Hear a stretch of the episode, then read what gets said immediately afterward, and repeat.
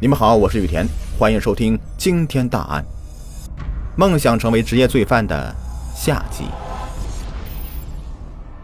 系列血案发生以后，各案发地警方都把这些案件当作重案侦破，利用多种的手段过来查找凶手。鄢陵县幺二六案件发生以后，当地警方进行了大规模的排查，并向其他省市的通报案情，请求协查。永年县五二案件发生以后，当地警方迅速行动，根据凶手遗落在现场的凶器——奶头锤，从五金商店老板口中大致了解到了凶手的相貌、口音和年龄。峻陵县新镇幺幺九案件发生以后，几年时间里，当地警方始终没有放松对这血案的侦破，认定该案件是系列案件，制定了将邻近省市类似案件串并。以物找人，以人找线索的侦破方案。虽然警方掌握一些线索，但对犯罪嫌疑人没有一个明确的目标。要在茫茫人海中找到凶手，那无疑是大海捞针。这就在各案发地的警方加紧侦破同时，频频发生的系列抢劫杀人案却突然停止。那对鬼魂般飘移不定、猛兽般的凶狠的冷血搭档，销声匿迹，就好像凭空蒸发了一般。自两千年起，在鹤壁市、卫辉市、汤阴县、长垣县以及邻省的河北、山东等二十多个市县，发生了数十起针对手机专卖店的盗窃案件。两千零四年九月。郡县公安局在侦破举桥镇海信电器门市部手机被盗案中，抓获了手机系列盗窃案的主犯张某某。张某某在供述中提到了与郡县屯子镇某村的张贵堂联系密切，曾共同作案，并提供线索。张贵堂干过抢劫的勾当，可能有命案在身。掌握这个线索以后。敏感的郡县警方立刻把张贵堂同发生在的郡县新镇的幺幺九特大抢劫杀人案联系在一起。郡县警方迅速研究方案，展开调查。经过更深一步的调查了解，得知张贵堂在两千零一年十二月二十五日因犯盗窃罪被鹤壁市郊区人民法院判处有期徒刑四年，现在在安阳的豫北监狱服刑。这个张贵堂究竟是不是幺幺九案的凶手呢？警方决定先不惊动张贵堂，而是从外围下手，利用现有的线索进行侦查。在幺幺九案发现场，警方找到了杀人凶器奶头锤和匕首以及手套等证物，但这些证物无法把张贵堂同抢劫杀人案直接联系在一起。警方曾将。并案侦破的另外几起发生在其他省市的类似案件的资料调出仔细研究，结果有重大发现。在永年县的五二抢劫杀人案的犯罪现场，曾提取到两枚指纹，将这个指纹与张贵堂的指纹相比，发现其右手第二指、第四指的指纹的花纹类型、线纹的流向、细节特征点的数量。形状和分布关系均相一致，可以认定那枚指纹就是张贵堂的右手食指和右手的环指所留的。掌握了确切证据以后，郡县警方立即到安阳豫北监狱提审张贵堂。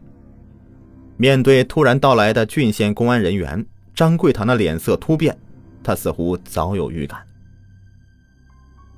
当公安人员问他：“你知道为什么找你吗？”这时候，张贵堂是沉默不语，长叹一声：“完了，我知道早晚会有这么一天的，但是没想到这天来的这么早。你们找我就是为了郡县新镇的那起杀人案吧？”经过深入的审讯和调查，张贵堂初步供述了。数起的抢劫杀人案。与此同时，张贵堂冷血搭档中的另外一个角色严伟民也浮出水面。两千零四年十月，严伟民被抓获，他的落网给警方提供一个一把打开了系列抢劫案的钥匙。两个人的供述相互印证，这对冷血搭档制造出的桩桩血案，在他们供述中又一次被展现。严伟民和张桂堂这对冷血搭档的结合不是偶然的。严伟民是河南省长葛市人，年轻时游手好闲，结交了一帮地痞流氓，四处的惹是生非。成家以后，严伟民的日子日渐贫困，他便从亲戚朋友处筹钱开了一家废品收购站，专门收购废旧的变压器。由于收购了赃物，被长葛警方抓获。还被收押一段时间。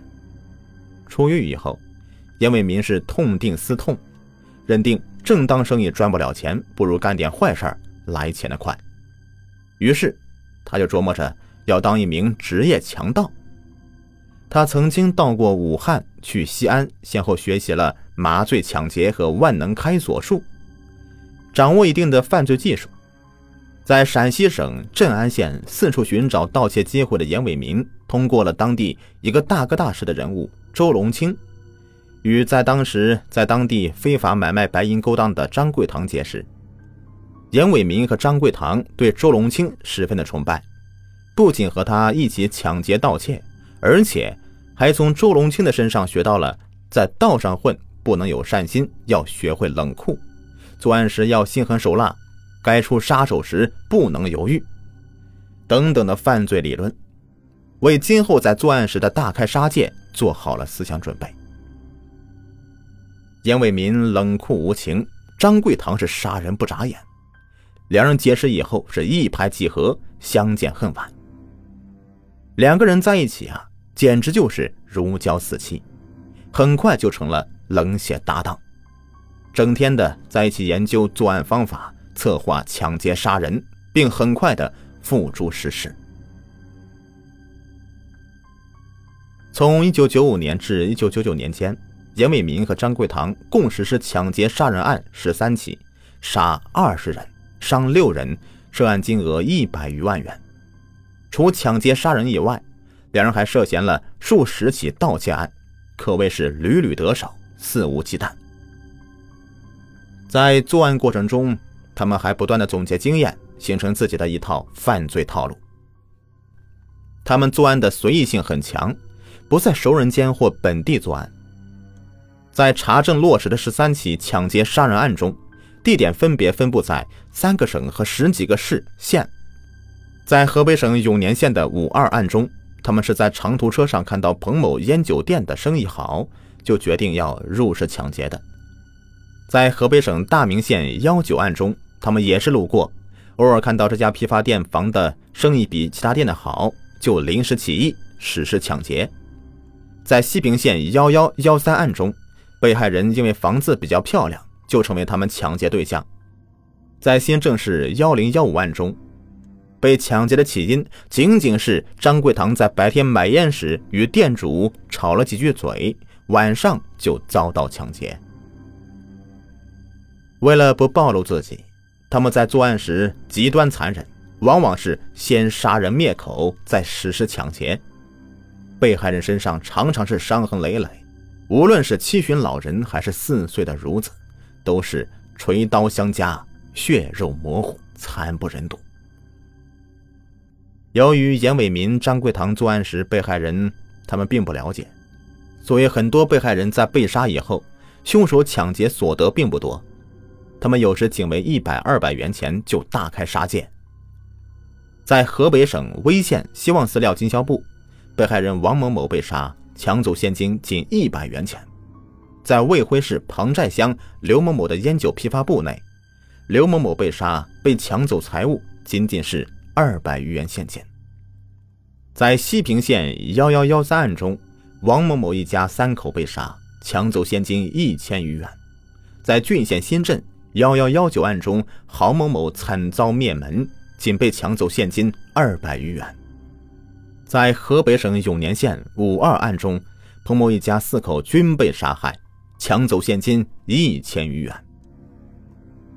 严伟民和张桂堂职业强盗的生涯一直从1995年持续到了1998年元月。这期间，张贵堂曾因为盗窃被判处一年零六个月。严伟民失去了左膀右臂，才暂时停止了杀人抢劫。但是张贵堂在1999年十月出狱，仅半年，这对冷血搭档就制造出了河北省永年县五二彭某一家四口被杀的灭门惨案。值得庆幸的是，在2001年。